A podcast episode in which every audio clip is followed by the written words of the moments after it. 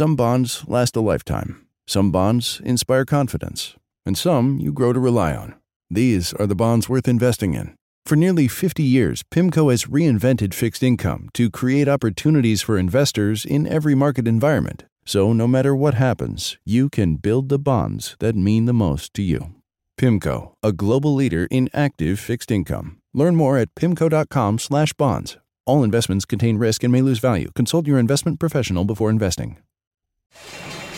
My mission is simple: to make you money. I'm here to level the playing field for all investors. There's always a bull market somewhere, and I promise to help you find it. Mad Money starts now.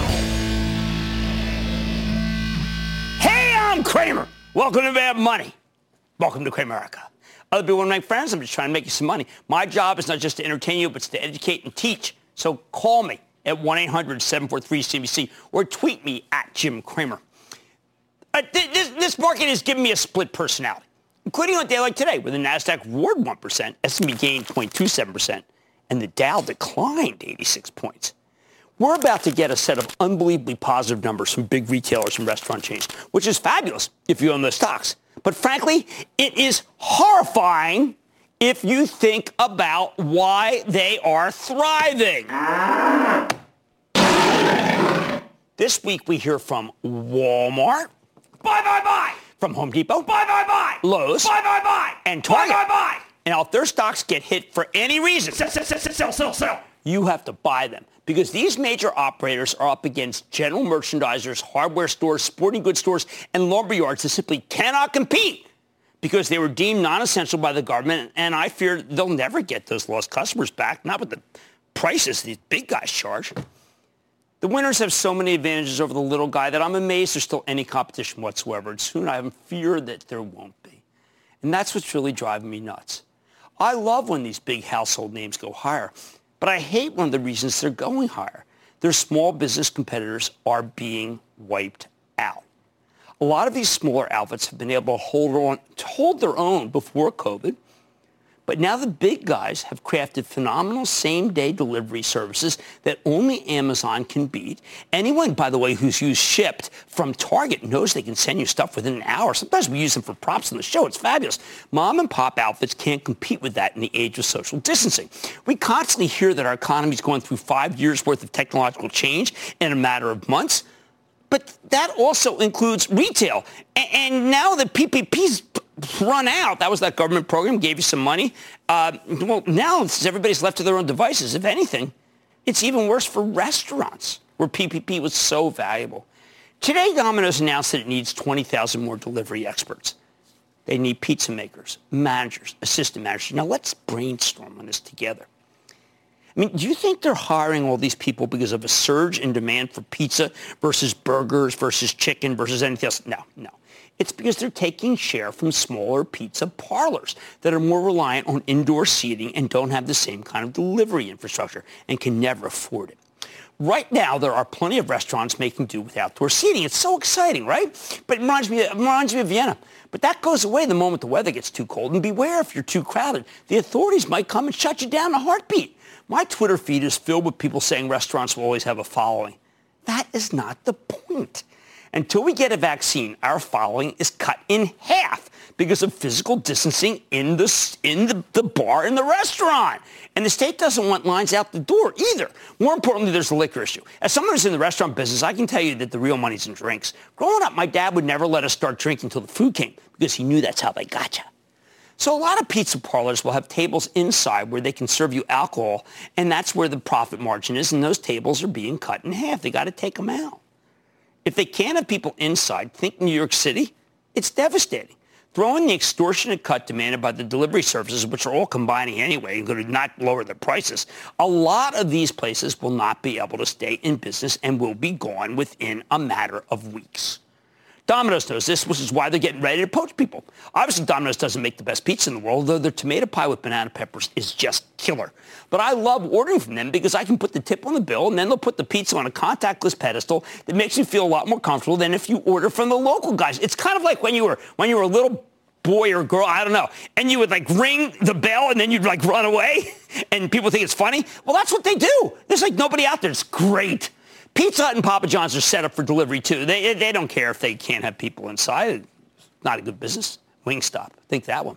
When we get delivery orders for our restaurant, we use our own waiters. It's the only way we can afford to do it. And believe me, it's a lot less lucrative than having people eat inside the darn restaurant, have a good bottle of wine, we're seeing the same dynamic across the whole industry. Darden, the parent of Olive Garden, and Yum, the parent of KFC, Pizza Hut, and Taco Bell, both have the wherewithal to handle a dramatic decline in the number of seats at the restaurant. One of Pizza Hut's biggest franchise may have to close 300 locations because of the in-store dining issues I'm talking about. Yet the stock, Yum, it's still a buy.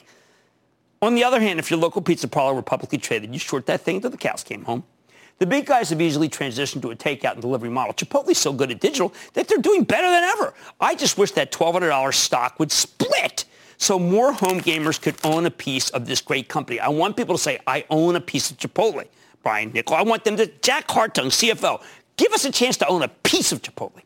Some of the analysts are recommending chains like uh, Brinker the parent of Chili's, symbol EAT, because it's evolved into a takeout model almost overnight. The fewer people it has in its restaurants, the more likely it is that these smaller outfits will go under. That's right. It's a win for Brinker if they can lure other people from other restaurants with their, their takeout.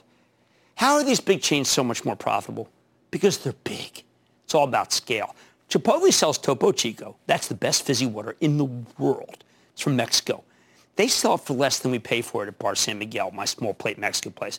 That's how business works. When you have the volume, when you can buy in bulk, you get lower prices. Yeah, wholesale prices can't beat it. Starbucks could be in the same category. If you're a landlord, you want a, a, Starbucks in your property. You know they can pay the rent, although they may not pay as much as you would want to anymore. But it sure beats being empty. How about the big box chains? Again, their scale lets them buy stuff at incredibly low prices. You'll hear that tomorrow when Walmart reports. I remember Jim Sinegal, the former CEO of Costco, told me that some men's store managers would just buy their shirts directly from Costco because it was cheaper than buying them from the suppliers. What does that tell you about those companies' prospects? And that was before COVID made life even harder for small business. Yet most people just don't seem to realize how precarious these businesses are.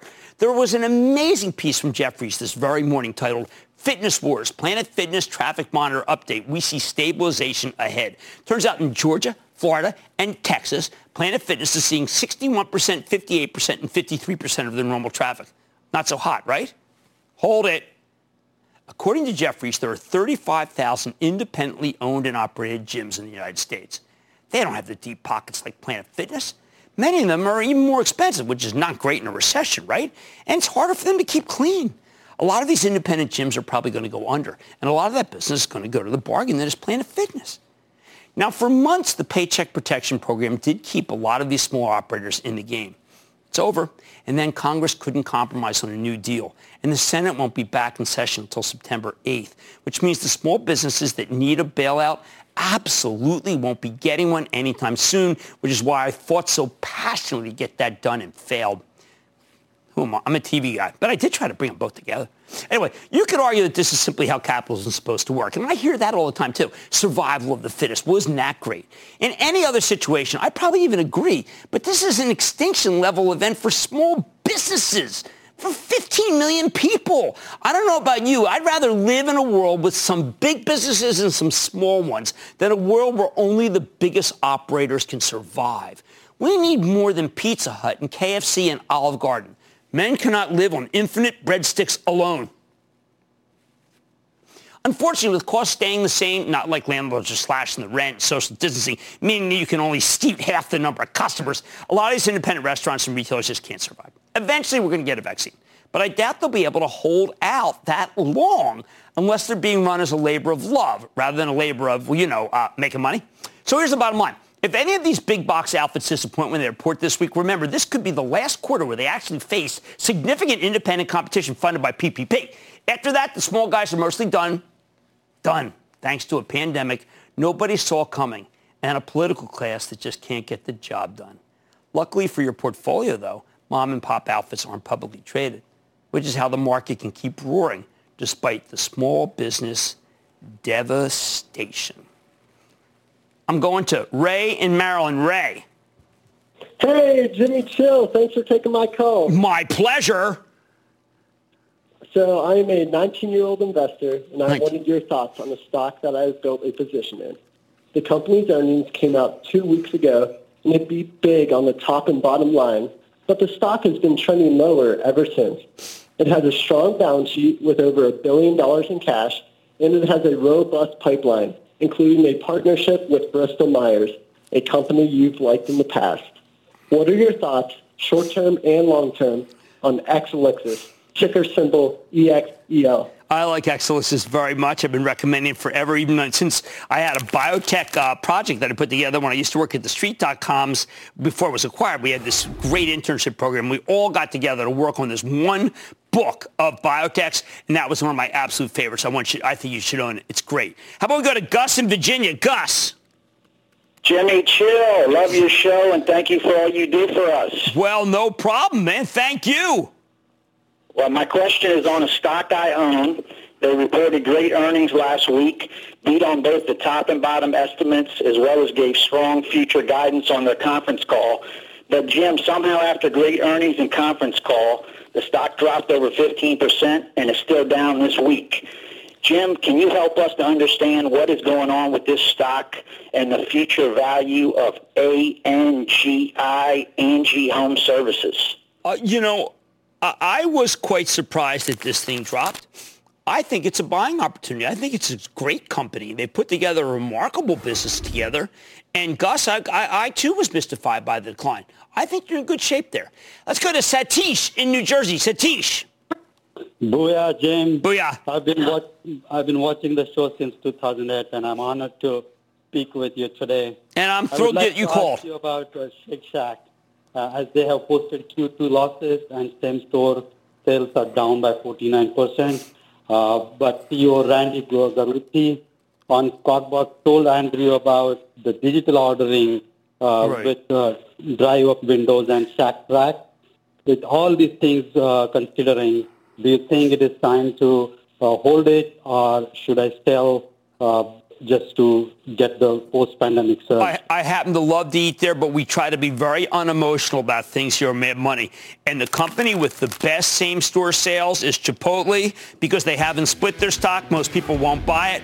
And I think, therefore, Wendy's is a default name. Wendy's had about 9% same-store sales. It's having phenomenal breakfast luck, and it's got such a great manager in Todd Penegor. So I say Wendy's down uh, 3% today is your best bet. That's what I would do. All right, the big retailers and restaurant changes, they're winning, all right? Which is great for you, but horrifying when you realize why. Oh, man, buddy, tonight, I'm sitting down with an under-the-radar COVID player that could be worth considering. I'll reveal the name just ahead. Then a Chinese IPO just raised more than $2 billion in tensions between U.S. and China. But what does the future hold for KE Holdings? I'm giving you my take. And I always say I have the smartest audience on the planet, which is why I'm always happy to circle back on names that you stump me on. Do not miss my exclusive with a company that I wish I had heard about 10 days ago, and it's called Grow Generation. Stay with Cramer. Don't miss a second of Mad Money. Follow at Jim Cramer on Twitter. Have a question? Tweet Cramer. Hashtag mad tweets. Send Jim an email to madmoney at cnbc.com or give us a call at 1 800 743 CNBC. Miss something? Head to madmoney.cnbc.com. I want people to feel like they just learned something. We have journalists in the far corners of the universe I can't wait to get all of those resources under one hour long newscast where we can deliver the facts of the day clearly and concisely, in context and with perspective, and tell people what's happening, what it all means. Get the truth, not the spin. The News with Shepard Smith. Subscribe to the podcast today.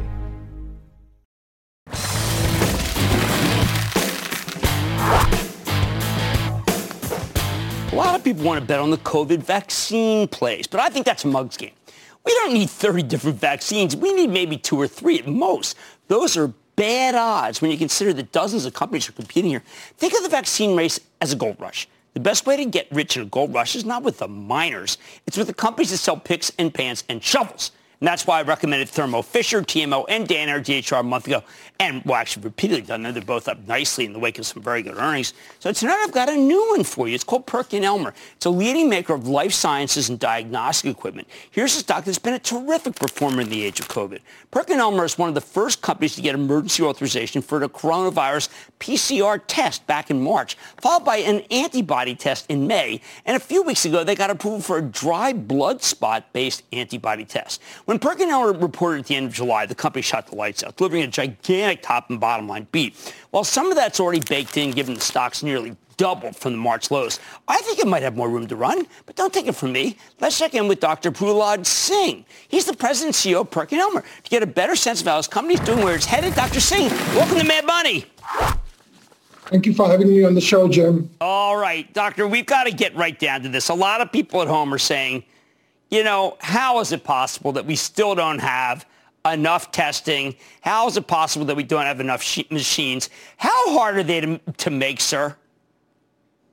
So it's not the uh, ability to make the tests. I think the challenge is really to provide turnkey solutions so that there's a rapid turnaround time and the full workflow solutions are available for our customers. And this is why at the beginning of this pandemic, Jim, we were able to leverage our full workflow solution and our capabilities around the globe to provide the full solution. So for example, when we look at COVID testing, we don't look at it as one test, but we look at it as, as a full solution. So for example, when you're directly testing for the antigen, you need the extraction, you need the automated prep, and then you need the RT-PCR. We have been fortunate that we've got capabilities across the globe that allows us to provide the full workflow solution for our customers. Okay, well, Similarly, think... on the serology side, we've been able to do the same. All right, well, let, us talk about the deal that you have um, in Arizona. You know, it says the governor announced, this is July 9th, uh, today, a strategic collaboration with Sonora Quest Labs, uh, market share Dynetics Lab in Arizona is the leader, um, with PerkinElmer. Are you doing more of these deals? Because I was thinking, holy cow, every college in this country should do this kind of deal with you.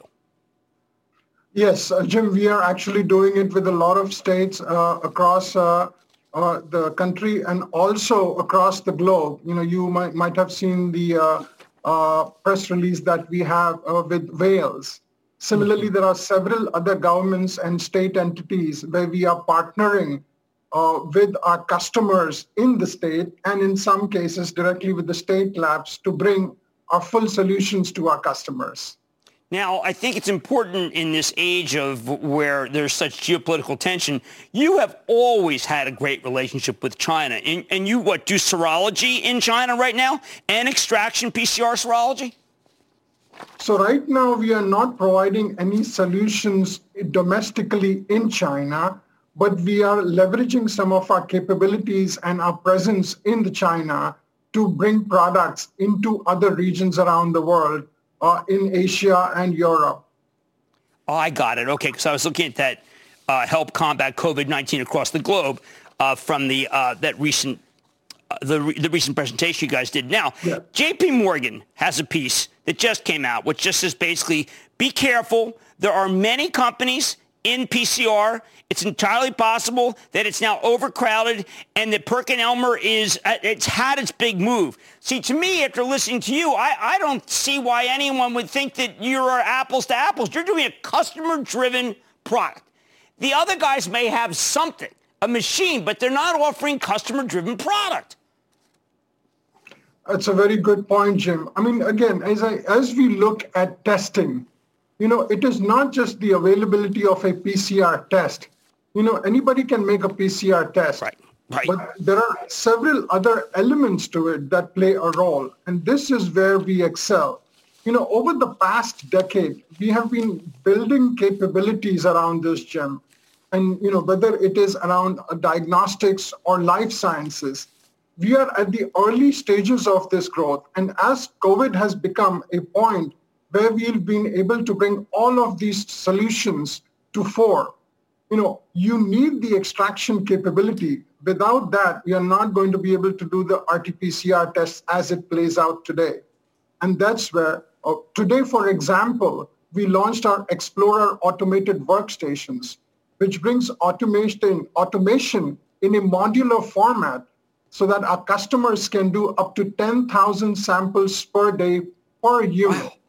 And this is the strength that we bring to our customers. So when you get up in the morning and you read that uh, that Yale has a saliva test that they are going to give away, is that something that you say, uh-oh, PerkinElmer is going to be threatened by that? Actually, that's a very good example of an innovation that helps us. Uh, you might be aware about 8 to 12 weeks ago, we worked with our partners at Rutgers, and they also brought a saliva test to the market? But the thing is, even that's a mode of collection. You still need to provide the automation to scale this up to be able to do thousands of tests per day. And you will always need the RT-PCR test. So while it's a great innovation, it doesn't exclude all the other pieces of the puzzle that are needed for testing to be done at a large scale level. I wish the journalists would be as clear as you were just now. A lot of people are getting this story wrong, so I really appreciate you coming on Mad Money, sir. Good to see you. Thank you very much, Jim. Okay, that's Dr. Prahlad Singh, President and CEO of PerkinElmer. Did you listen to that? It's not as simple as the saliva and go. The journalists are doing you a disservice. This is a much more complicated situation. Mad Money's back after the break.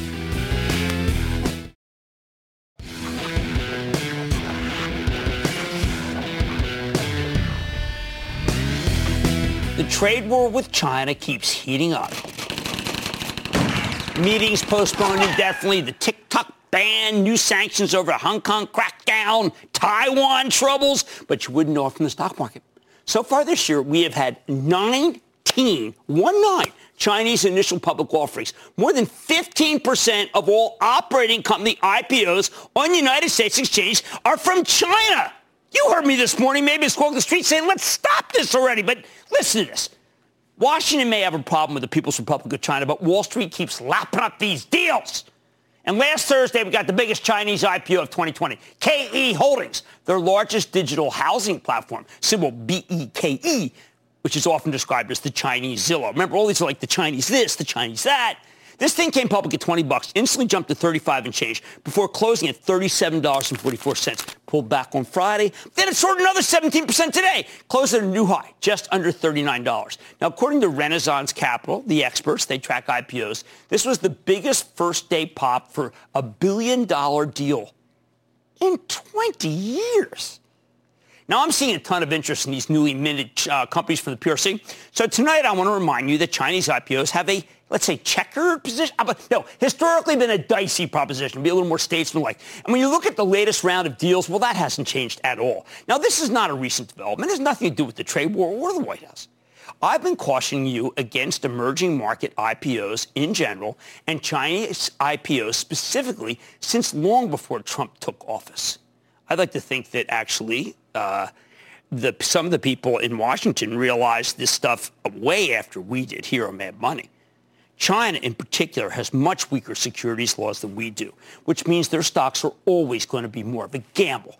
There are rare cases where that gamble is worth making. You know, I recommended Alibaba before it came public and have stuck with it because the Chinese Amazon seemed too good to ignore. But for the most part, you're better off avoiding these deals. Just look at the numbers. Of the 19 Chinese stocks that started trading in the United States this year, nine are up from their IPO price, 10 are down. Not great. The most positive spin you can put on this one? If you got in on the actual deal, you'd be up roughly 16% on average, mostly because a handful of these stocks have given you very big wins. But if you look at the median performer, the actual stock that's right in the middle of the pack, it's down 8.8% from the deal price. 8.8%! And you're in there trying to make money with these things? Okay, well, maybe it doesn't sound that terrible to you until you look at the broader IPO market, which is on fire right now. When you look at the 103 non-Chinese deals we've had this year, they're up an average of 47.5% from the IPO price, with the median non-Chinese IPO up 28.5%. Just say no! In short, even if you're lucky enough to get a piece of the actual offering, these Chinese deals are underperforming the rest of the IPO market, and they're underperforming dramatically. And of course, you probably can't get in on the IPO itself. These shares tend to be earmarked for major institutional money managers. Instead, you most likely have to wait until they start trading. So how have you done? How have you done if you bought this year's crop of Chinese IPOs where they opened on day one? Well, turns out only six of 19 are up from their first trade in one of the greatest bounce back bull markets I've ever seen. And that includes BEKE for today's rally. On average, they're down nearly 4%, and the median's down 16%. Let me give you an example. Agora is the second best performer from the Chinese class of 2020. It's a company that bills itself as the Chinese Twilio. Oh, that's a good stock. It's a real-time engagement platform as a service. Agora's up 114% from where it came public, but it's down 5% from its first trade not to mention falling 37.5% from its peak in early July. So it looks really great. It looks like it's a home run, and it stinks. Long story short, when you bet on Chinese companies that come public in the United States, the odds tend to be stacked against you. Listen, White House, what are you doing, Peter Navarro? Some of these stocks have a compelling elevator pitch. Everything has some American analog, but unless you're from China or you spend a lot of time there, how the heck are you supposed to know if that analogy is legitimate? Well, you can do the homework, and the homework usually tells a very different story, which brings me back to KE Holdings, aka the Chinese Zillow. Their platform is the most comprehensive residential real estate database in the People's Republic. Hey, they got 226 million homes. This is a real company. They've also been moving into the real estate brokerage business like Zillow, an area where they actually a couple of years, uh, they're actually a couple of years ahead of Zillow. And hey, when you look at the numbers for KE Holdings, they're pretty strong. Company had 60% revenue growth last year thanks to the brokerage business taking off, although that slowed to 39% in the first half of 2020 thanks to the pandemic. Still, only 39% is something a lot of companies would kill for.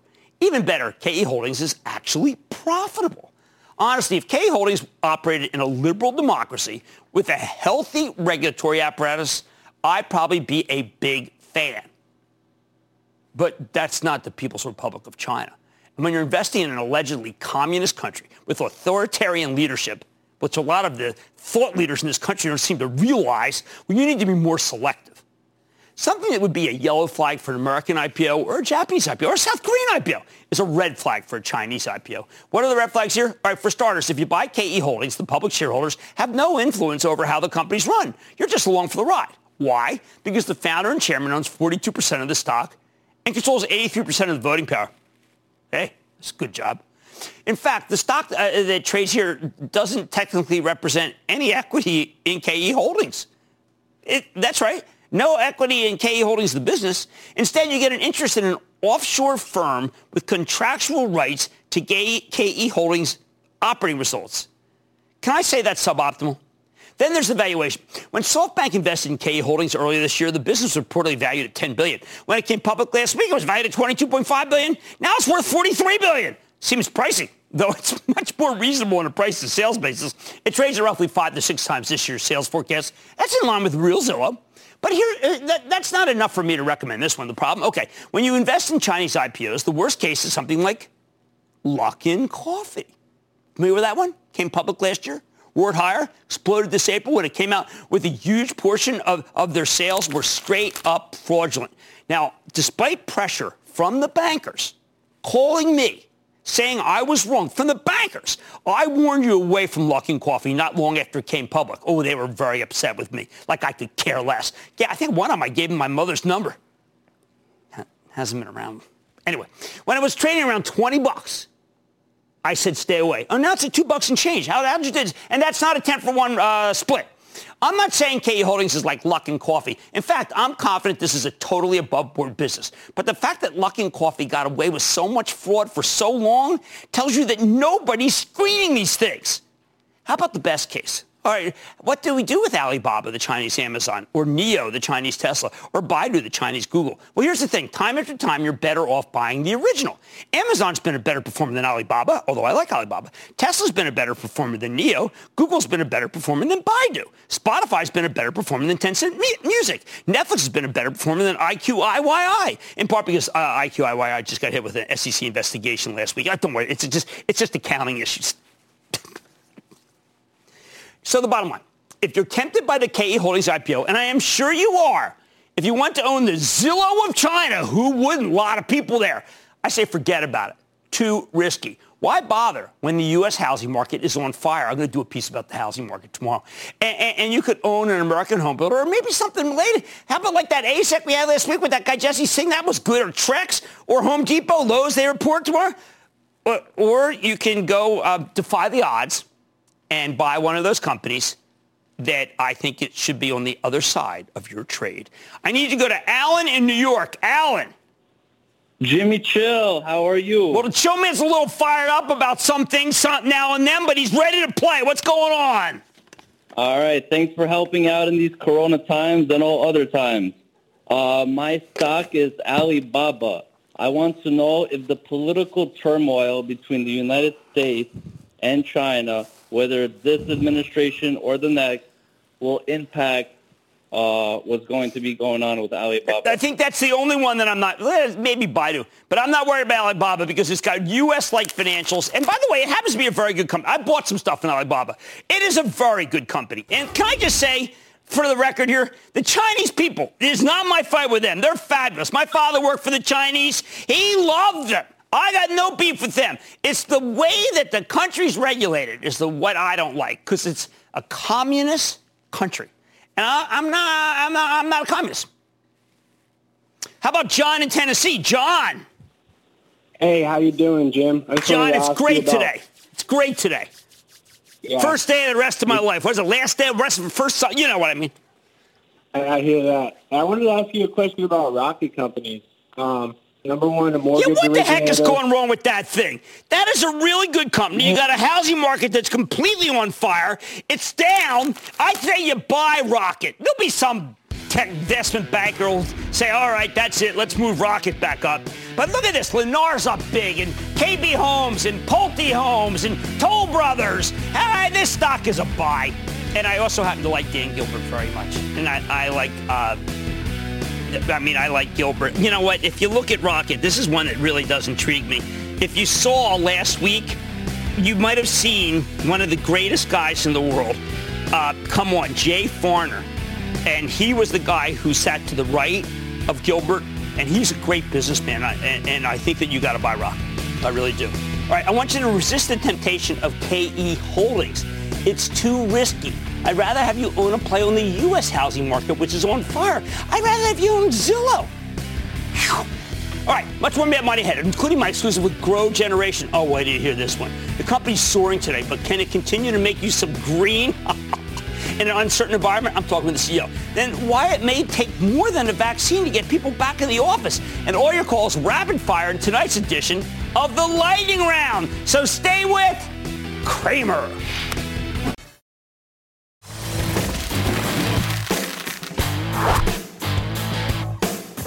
Last Wednesday, Stu in Florida called to ask about a company called GrowGeneration, which owns the largest chain of hydroponic gardening stores in North America. This is a very small company with a stock that had already run up dramatically for the year. So I told Stu we'd have to do more homework before making any kind of decision. Well, in retrospect, I should have been a lot less hesitant. Last Thursday, GrowGeneration reported a massive earnings beat, raised its full-year forecast, and rolled out some very bullish guidance for 2021. Turns out the gardening business is booming, but it doesn't hurt that so many states have legalized marijuana. I've been reliably informed that that's the best, the best stuff is uh, hydroponic. Don't look at me. In response, the stock shot up 42% in a single session. For la- attacking on uh, uh, 6% on Friday. Get this, 22% today. That's right. GrowGeneration has nearly doubled since Stu asked me about it. Stu, you got horse sense. Now, I hate chasing stocks after a huge run, but this oblique cannabis play clearly deserves a closer look. So let's dig deeper with Darren Lampert. He's the co-founder and CEO of GrowGeneration. Mr. Lampert, welcome to Mad Money. Thank you for having me, Jim. All right, so Darren, uh, I got to ask you, this, when I read about this, I said, I want to be a, a GrowGeneration CEO, or I want a couple of stores. This is maybe the most exciting model I've seen in retail. But a lot of people don't know you, so why don't you describe, Darren, what you guys do? Jim, back in 2014, we saw that we believed the cannabis industry would be a multi-billion dollar industry. We made an investment in the ancillary side to consolidate and expand a fragmented industry of a few thousand hydroponic stores and to sell the picks and the shovels to the cannabis growers.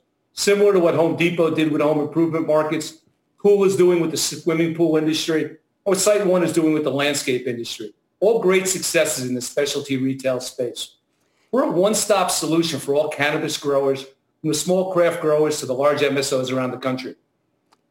Your same-store sales were up 49%? That's unbelievable. Yes, they were, Jim. How is that possible? Jim, we saw a 50% increase in walk-in business um, quarter over quarter. Um, the biz- business is booming. You've spoken to the large MSOs, and I know we've heard them on TV. We're in such an early stage of a multi-billion dollar industry. And GrowGeneration is just getting started. Uh, business has gone from 2018, we were a $30 million company, to an $80 million company last year. Uh, this year, 175 million. Next year, guidance up to 250 million. Do you have any serious competition at all?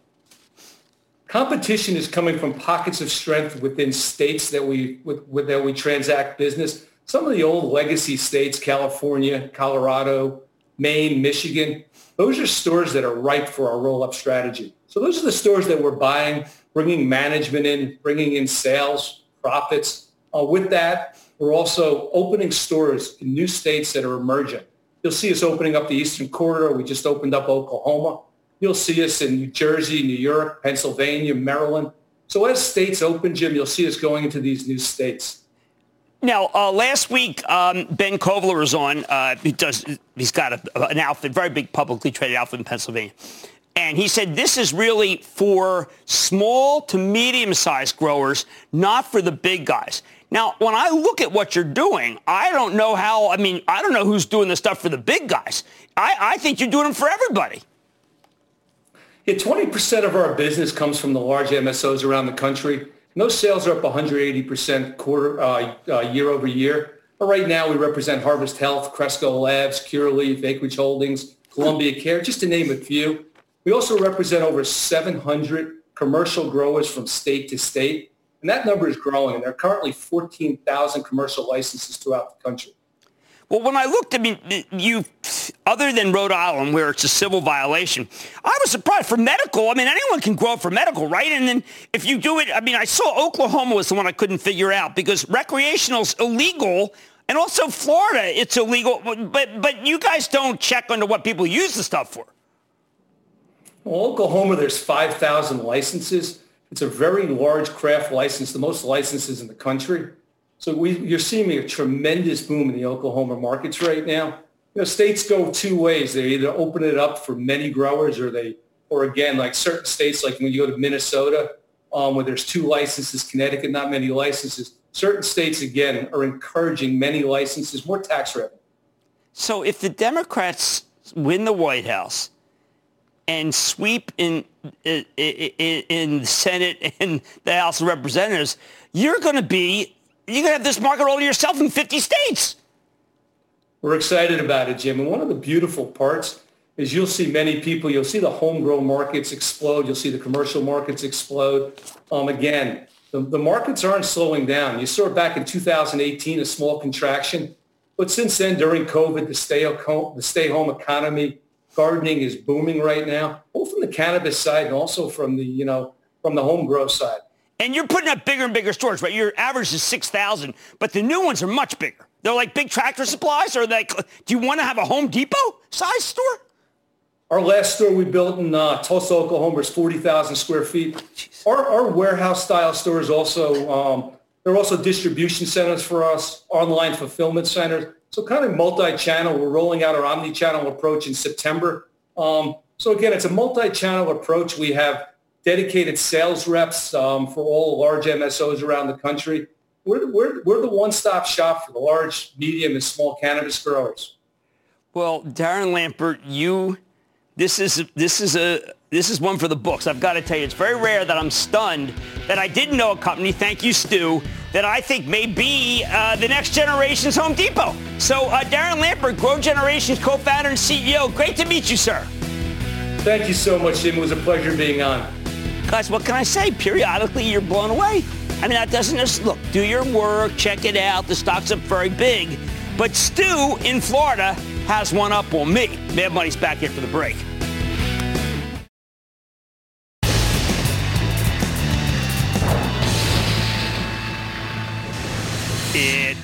Is time. It's for the lightning round. Which one goes one of those?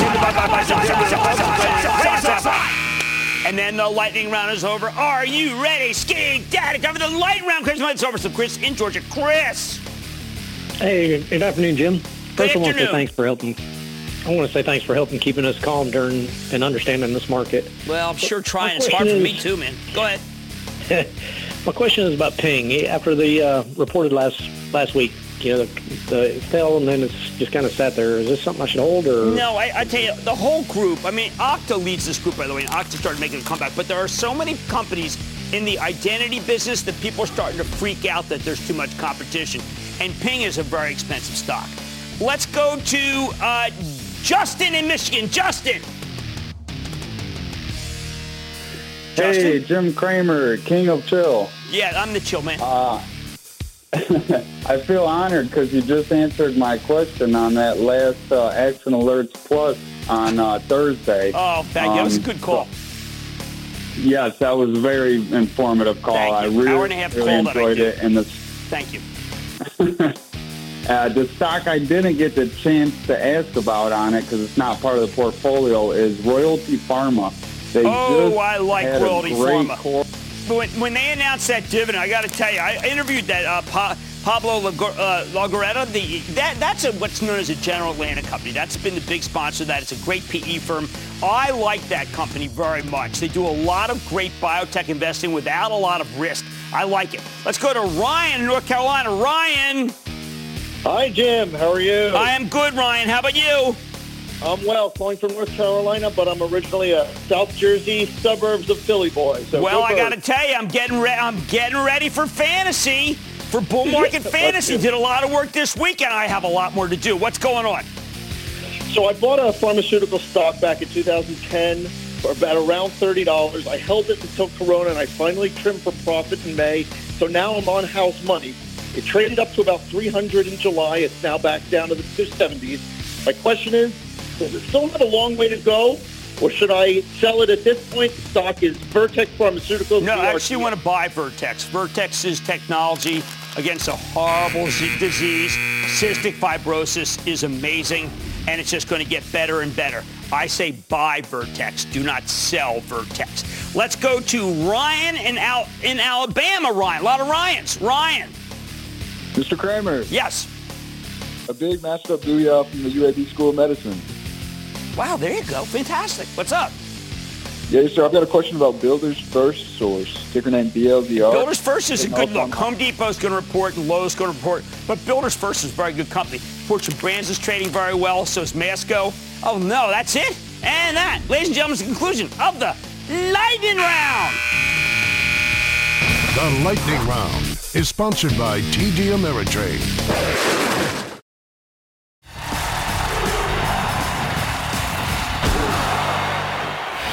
Every time I hear that we don't know when people are going back to work, I, I have to laugh. Having combed through the most recent quarterly reports from hundreds of companies, almost nobody's talking about coming back. Instead, they're talking about how great it is to work from home. Most CEOs took the pandemic seriously, and they kick off their conference calls with tremendous pride about how they were able to get their people home and hooked up practically overnight. They realized they had to get their employees out of Dodge, Dodge being the skyscrapers uh, potentially filled with COVID-19. They didn't buy into the government's wishful thinking about how quickly this virus would go away. Now, we don't have exact numbers on how many people are staying away, okay? And some jobs still need to be performed in person. But we do know that public transit is down about 60% year over year. Toll road traffic's down 40%. Those are huge numbers, and they haven't changed much at all since the cities and states across the country reopening. That's amazing. So I need you to forget what you hear from pundits or politicians and focus on what big business is actually doing. After talking to literally dozens of companies that have switched to remote work and the tech outfits that made this transition possible, some things are pretty darn obvious. They're just not talked about. So here we go. First, there's a tremendous level of concern about safety, and the office simply isn't safe. Sure, they can take your temperature when you enter the building, but you can still transmit the virus before you have symptoms, even as everyone seems to like we don't know that. I think a plane's safer than a building. Actually, I know that. Second, most companies don't know a jack about how they'd even begin to reopen safely before we get a vaccine. So it's easier to just send everyone home. Why take the risk? They don't have chief medical officers. They don't have their own PCR machines. They don't want to spend a fortune upgrading their ventilation systems. The one thing they can control is whether they'll let you in the building so they don't. Protocol. Third, we know the decline in travel and entertainment is pretty staggering. That's right, the T&E. Nobody wants to see you from a meeting, for a meeting in person. Nobody, no customer, okay? And nobody wants to be seen. Let me let you in a little secret. It's a lot cheaper to run a company remotely. Fourth, when offered a choice, come back to work in an allegedly safe environment or keep working from home, most people want to stay at home. They don't want to get on public transit or they don't want to ride an elevator. I was in an elevator today. Somebody else got in the elevator. It's like, am I okay? I mean, of course, I had two masks. Now, these people don't want to wear a mask at all. They don't want, uh, uh, they don't want to worry about maintaining six feet of distance from their coworkers. And frankly, how do you even enforce this stuff? When you see a sign that says only five to a men's room, uh, who wants to tell the sixth dude to get out? It's so much simpler to do things remotely until we're fully in the clear with a vaccine. Fifth, Zoom's fine. You don't have to worry about getting a cold or the flu from your colleagues, let alone COVID. Nobody wants to be face to face right now. John Oliver can mock my Zoom facilitated boozy brunches all he wants. He says Jim Cramer's fun time quarantine activity makes you sad. But I say, don't knock it till you try it. Finally, let's be honest. It's just more convenient to work from home. And personally, I think it's better to be with your family. Although I say that as someone whose kids are grown up. If you are relying on school to provide needed daycare while you work, I know this is a very rough situation. But you need to get used to it because if big businesses with deep pockets are hesitant to reopen their offices, sadly, there's no way America's underfunded schools will be able to pull it off. Put it all together, and I think the age of commuting to work at a big office in the city may be over. It's not coming back until we get a vaccine. And maybe, just maybe, not even then. Stick with.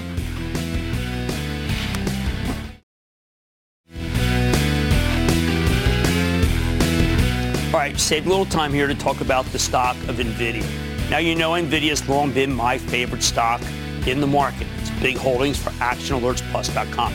Stock was up gigantically. Reports Wednesday. At this point, I have to tell you, would I buy it above where it went out today? I say wait. And I say that only because, well, not only do I love the stock, but I even named my dog after NVIDIA. But up so much, just wait and see now. I like to say there's always a bull market somewhere, I promise try to find it just for you right here on Mad Money. I'm Jim Cramer, and I will see you tomorrow.